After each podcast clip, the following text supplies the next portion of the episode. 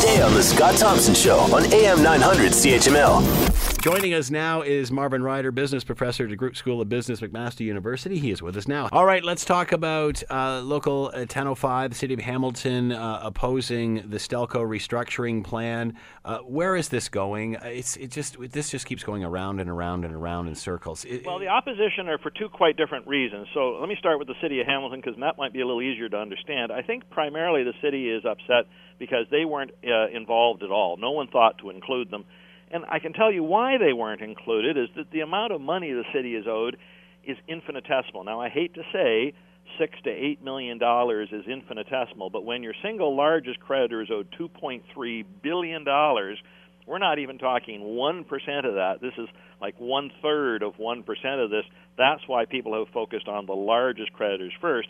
What the judge has said in the case is the following if this deal is approved, and I'm thinking it might be approved for March 31st, 2017, instantly they start paying property taxes again. So that's number one. That's great news for the city. And then number two, have you accrued the taxes you've been owed? Oh, you have? Good. Send them a bill and tell them you owe us these back taxes. So although the judge didn't make them pay them, he didn't waive them. He just said accrue them. And there's no reason to think that uh, uh, the new owners uh, are going to come along and not pay those taxes. So I get it that your nose is out of joint that you weren't involved, but I don't think you've got that much to worry about. The union is different. What the union wants is a magical word that we don't have anymore. It's called guarantees. They want a guarantee first that the pension fund will be fully funded tomorrow. And so whatever whatever money is being put into this company, and we think the deal is around uh, three three and a half billion dollars. Um, we want you to add another billion and fully top up all the pension funds, so we never have to worry about this again. The current deal doesn't do that. What the current deal does is sees some guaranteed payments, but relatively small, 10 million, 15 million dollars, and then the creation of this thing called a land trust, where all of the land that uh, Stelco currently occupies is put into this trust. Some of it is leased back to the company for operations. The remainder gets cleaned up and then is offered for sale, and then hopefully new businesses locate there. Well, as it's sold, those land parcels are sold. That will generate, my guess is somewhere between 100 and 200 million dollars that will go into the pension fund. What the union says is, well, all right, I get that, but all you're doing is punting the problem down the road. Mm. You're not fixing the deficit today, and we don't want anything to go forward without a guarantee this deficit will be taken care of. On the other hand, uh, you know the companies involved say we just don't have the extra kind of money to give you that guarantee. The other thing they want is a guarantee that we won't go through this process again.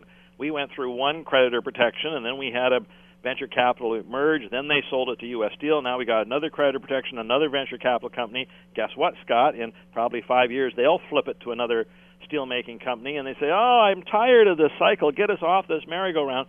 Give us a guarantee this will never happen again." Hmm. And again, you can't give them those kind of guarantees. Uh, that was my next question. We'll be having will we be having this discussion again five years from now? Well, we could, and so the, the key thing to understand about any primary metal industry, so that could be copper, that could be iron, it could be nickel, it could be aluminum, is they tend to go through feast and famine cycles. There's a time when the world is snapping up all of that metal that they can, whatever metal we, we're talking about, and then there's another time when the, the market's not and prices fall. And so the trick is, in good times, you bank the money you make and you build up cash reserves, what have you, and then when you get to the leaner times, you can draw on those. I think the problem for Stelco, if we go through the last cycle, was although there were some good times, this is when the company got flipped to U.S. Steel, and then all of a sudden, as U.S. Steel was ready to do things, the economy turned south. There just wasn't enough good times to bank enough money to get through the bad times, and it could happen all over again. How is Dofasco surviving, yet Stelco has these issues? You know, this uh, people ask me that question all the time. I'm sure I've asked you several times. No, well, no, not you, but other people have asked me this all the time. And you have to go back to a decision made roughly 50 years ago, a strategic decision. Both companies had their little retreats, and one said, you know, we're going to focus on small production runs of high steel, high. Uh, uh, high technology kinds of steel, special additives, special commodities. We're going to go after little niche markets. That's Dofasco. Stelco said, no, we're going to make good quality, basic steel that you can use in all kinds of different things.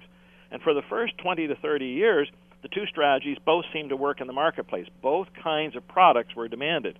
But now, as we've approached the, the 90s and the 2000s and now the 2010s, we're seeing the demand for basic commodity steel declining, and people saying, no, I need steel with special little properties, special little niches.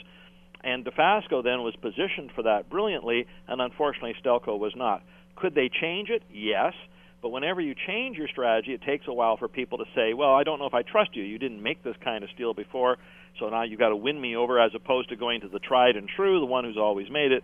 It's hard to change that strategy once you put it in place, especially after 50 years. Want to hear more? Download the podcast on iTunes or Google Play and listen to The Scott Thompson Show weekdays from noon to 3 on AM 900 CHML.